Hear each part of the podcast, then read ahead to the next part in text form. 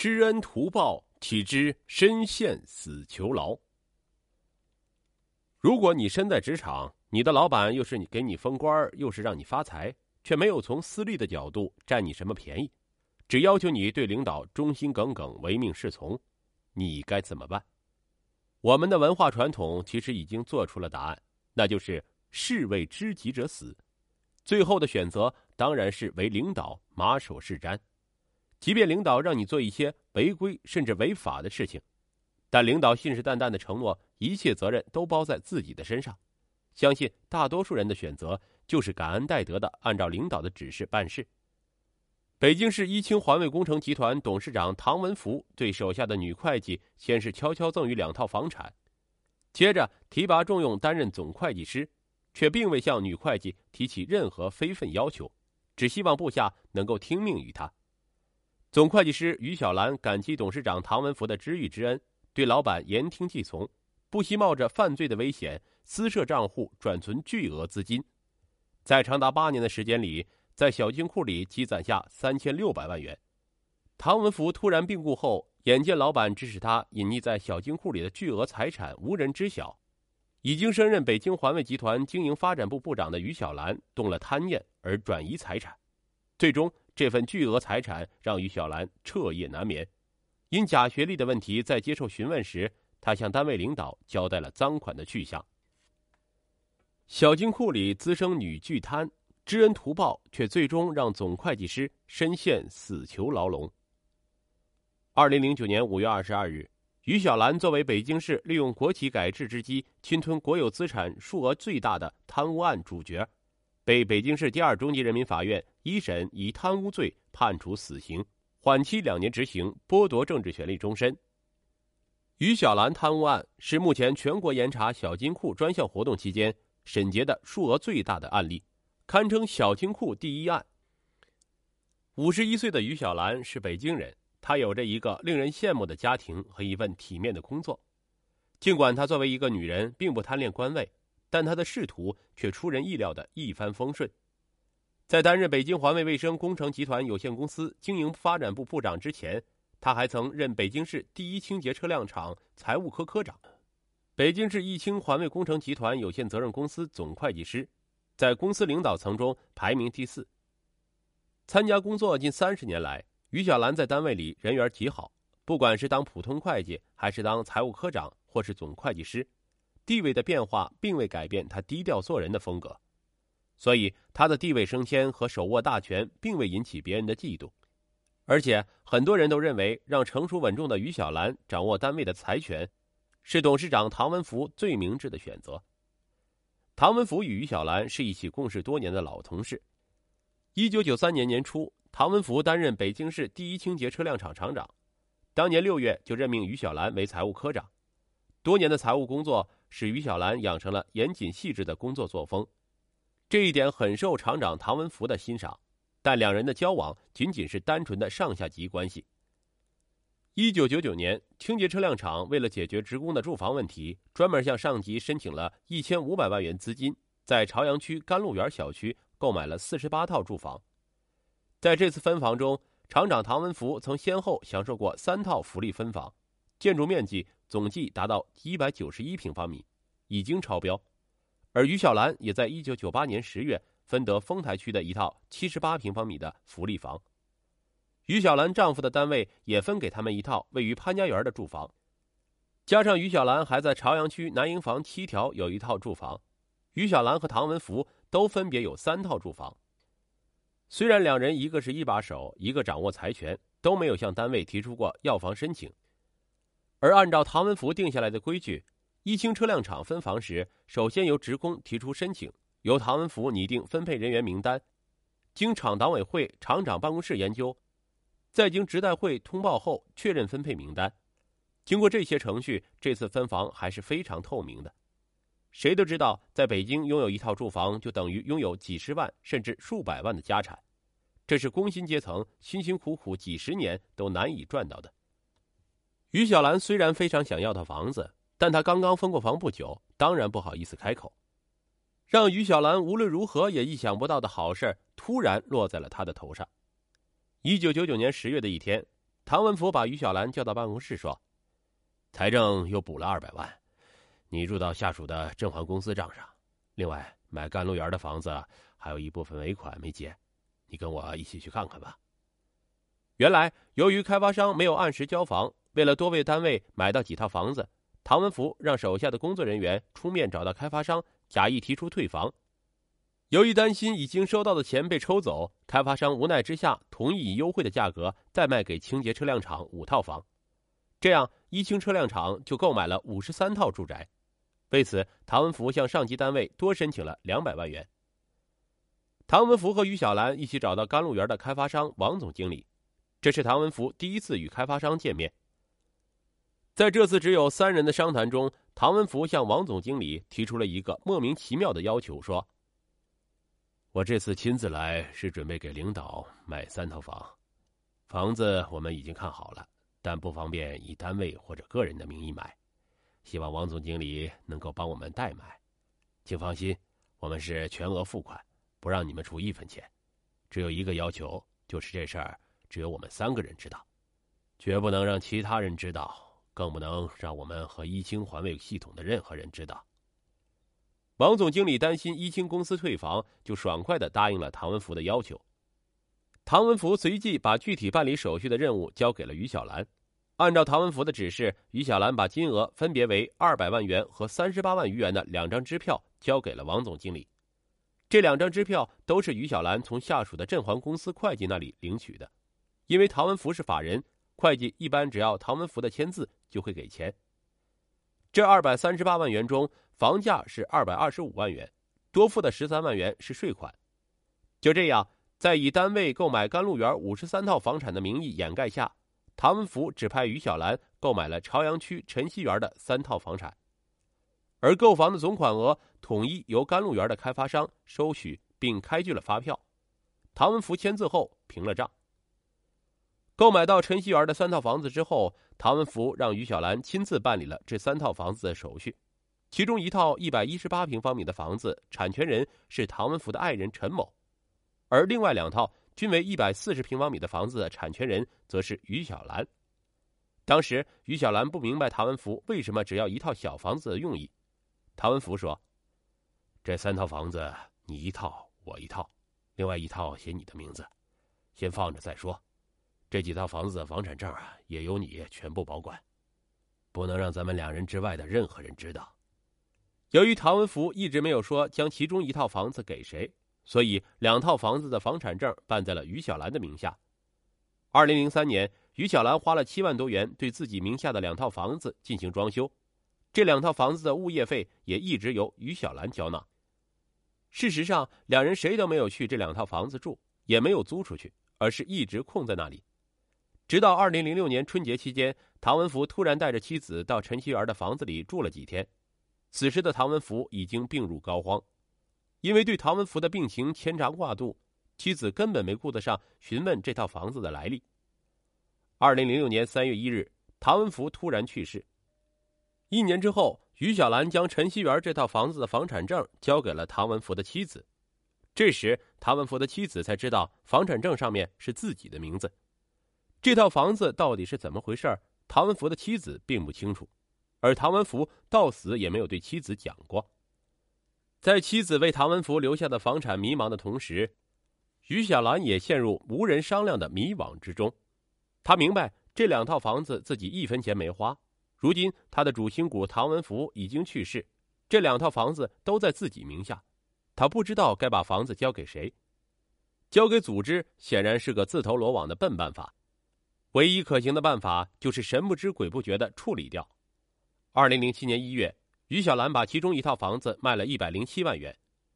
到款当天，他在北京银行朝外支行提了四点五万元。于小兰认为给这套房子交的物业费和取暖费差不多这个数，于是就把自己认为投入的钱提出来拿回家了。另外的钱，于小兰在这家银行用自己的名字另开了一个账户，存进一百万元，做了基金理财业务，收益为十一万余元。二零零八年三月一日。于小兰把基金销了户，取出一百一十一万元，转到卖房时中介打款的那个账户里。于小兰之所以这么做，是当时事发突然，她知道上面在查她的账，将钱打回这个账户是为应付检查，万一查出来说钱还在那儿。尽管于小兰做好一切准备，但最终还是被查了出来。因此，于小兰被法院认定伙同唐文福贪污二百三十八万余元购房款，构成他贪污罪的第一项罪状。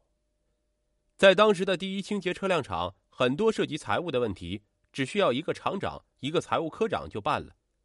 在唐文福去世后，审计部门曾对第一清洁车辆厂进行过财务审计。由于当时于小兰也从中协助。所以，他们侵占公款、购买住房的问题并没有暴露。于小兰还没从天上掉下两套房子的兴奋劲儿中缓过劲儿来。二零零一年二月，唐文福突然任命于小兰担任一清车辆厂总会计师兼财务科科长。虽然这样一个并不算大的企业有一个财务科长已经足够了，并不需要什么总会计师，但唐文福此举非常明显，就是让于小兰进入一清车辆厂的决策层。需要说明的是，北京市环卫系统下属有很多大大小小的企业，在这些企业中，有一些小企业没有独立的财务，而是归上一级企业统一掌控。一清车辆厂下属有十几家企业，财务统一归一清车辆厂管理。这是于小兰担任财务科长之前的一九九二年十一月就确定下来的。环卫系统的企业在人们眼中似乎并不起眼，但这个行业却不是人们想象中的那样。仅仅是个打扫街道的，其中的油水之大，并非外行人所能想象。在一九九八年前后，唐文福先后将下属企业的法定代表人统一由自己担任，进一步掌控了所辖企业的权利。唐文福之所以这样做，主要想法是为统一掌控财权，能够将零散资金集中起来做大事。而他堂而皇之的理由似乎更令人接受，那就是为手下的员工谋福利。一九九九年，为企业职工购买最后一批福利房，就是唐文福集中财权的一次大手笔。尽管这笔钱并不是由车辆厂，而是由上级单位拨付。按照唐文福的思路，管理下属这么多的小企业，的确需要一个像于小兰这样唯命是从的好管家。而于小兰也的确不负唐文福的倚重，不但把一清车辆厂的账目搞得清清楚楚，而且在账外资金管理上同样也是滴水不漏。客观的说，在唐文福的领导下，一清车辆厂在经济效益和社会效益等各方面取得了不俗的成绩。二零零一年十二月，经北京市人民政府批复同意，一清车辆厂改制组建为一清环卫工程集团有限责任公司，由此前的非独立核算全民所有制企业改为国有独资有限责任公司。唐文福任董事长及法定代表人。而于小兰则从二零零二年一月开始当上了一清集团总会计师。身份的变化并未改变于小兰对唐文福的忠诚，而是更加感恩。遇上这样知人善任的好领导，于小兰庆幸自己是个有福之人。他觉得只有兢兢业业的工作，一心一意的听唐文福的话，才是对领导最好的报答。所以，当唐文福安排他独自管理单位的账外资金时，于小兰几乎想都没想就答应下来。尽管作为一名资深财务人员，于小兰明白单位私设小金库是违法的，但她同时知道，各单位私设小金库是尽人皆知的秘密，只不过一清集团的小金库比其他单位的大了一些而已。一清集团公司下属十多个子公司，这些公司的所有收入均不入企业大账，而是单独立账，成为企业的小金库。而这些小金库的存在，只有唐文福和于小兰两人知道。一清集团之所以存在这个小金库，按照于小兰的专业术语解释是，单位都是以应付款的名义给工人发工资和支付房租，这些账不用平，下属交款都以垫付款给他们开收据，作为应付款付的都有做的工资表。那么这些钱都是从哪里来的呢？以一清集团下属的京环出租汽车公司为例，一清车辆厂是京环的上级单位，于小兰主管公司财务。经一清车辆厂领导研究决定，将企业五十辆车全部转让给其他出租汽车公司，转让合同金额为五百八十万元，其中给司机补偿款现金两百余万元，剩余三百余万元入到京环账上，加上京环账上原有的七八百万元，总计一千余万元。二零零一年年底，唐文福让京环公司的副经理将所有资金交给于小兰。于小兰给了京环公司副经理一个北京商业银行的账号，让他把金环公司账上的钱转到这个账号上。于是，于小兰指定的账户上存入了一千余万元。二零零五年七月，唐文福以合作开发环保项目为名，成立了董村垃圾处理有限公司。因项目没做起来，董村公司后来就成了空壳公司，既没有员工，也没有经营，只有唐文福和于小兰知道它的存在。很快，董村公司成了于小兰和唐文福倒账的工具。一清集团小金库中的资金开始不断存入董村公司的账户。至二零零六年二月，账户内的资金已经高达三千六百余万元。按照唐文福的指示，于小兰对这笔资金守口如瓶，除了他和唐文福，这个世界上没有第三个人知道。老板驾鹤杳然去，部下贪念惊天下。唐文福之所以让于小兰将如此巨额的资金导入董村公司的账号，他对于小兰的说法是准备用这笔钱与广东某公司合作开发搞项目。但这个合作项目后来没有合成，于小兰并不知道是什么原因，只是三千六百余万元巨款一直趴在董村公司的账户上。对于这笔蛰伏已久的巨款，于小兰多次请示过唐文福怎么办，然而唐文福只有一句话：“钱先放在账上，你千万不能往外说，任何时候都不能将小金库的事情说出去。”就这样，时间很快到了二零零六年的春节。唐文福突然被查出肝癌晚期，心急如焚的于小兰有几次想请示唐文福如何处置这笔巨款，但看到唐文福被癌症折磨的无比痛苦的样子，他不忍心加重老板的痛苦，想等到唐文福病情好转之后再做请示。令于小兰意想不到的是，二零零六年三月一日，唐文福突然去世。对于这三千六百万元小金库和那三套房子如何处置，唐文福并没有留下遗言。也从未对任何人提起过。就这样，于小兰像头顶一颗定时炸弹一样，独自掌管着这三千六百万元巨款。以前有唐文福作为领导承担责任，于小兰想都不会去想这笔钱，即便出事儿也不会轮到自己。可现在不一样了，唐文福一走，这个世界上只有自己知道这个惊天的秘密，只有自己掌控着这个巨大宝藏的密语。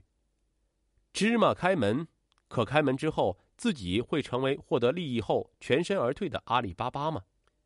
还是像阿里巴巴的哥哥格西姆一样被困死在山洞里，然后被杀害并肢解，或者像四十大盗被滚油烧死？于小兰不敢再继续想下去。就在唐文福去世一个月后的二零零六年四月，一清集团、二清集团等四家集团合并重组为北京环卫集团。一清集团成为环卫集团下属的一清分公司。二零零六年四月，在对一清集团审计过程中，北京市国资委及一清集团共同编制了清产合资管理手册。因为于小兰的隐瞒，这个审计报告和合资手册中没有涉及三千六百余万元账外资金。此后，审计组自二零零六年八月七日至二十八日，对唐文福二零零二年至二零零六年四月任职期间。履行经济责任情况进行了审计。二零零七年一月二十四日，北京市国资委印发了审计报告。这份审计报告中也没有董村公司及其账户内三千六百余万元资金的内容。在清产合资和对唐文福任职期间经济状况的两次审计过程中，于小兰对小金库的存在只字未提。加上于小兰担任总会计师，是审计组重要成员之一，所以小金库一直没被发现。二零零六年八月，于小兰调任北京环卫卫生工程集团有限公司经营发展部部长。随着北京环卫集团的成立，集团要求一清公司对下属子公司进行清理。于小兰在调离一清集团前，二零零六年五月二十六日召开了财务部门工作交接会。公司要求于小兰将财务上所有应交接的账目在这次会议上交接清楚，但于小兰依然说没有什么可交接的账目和资金。二零零六年九月，于小兰让一清公司的财务人员注销了董村公司。注销时，于小兰只让手下负责到工商税务部门去办理注销手续，并没有安排注销银行账号。于小兰轻易的避开了这几次审计和清理，依然独守着这个三千六百余万元的小金库的惊天秘密。但这笔钱让于小兰辗转难眠，他决定先将这笔钱从董村公司的账上转出去。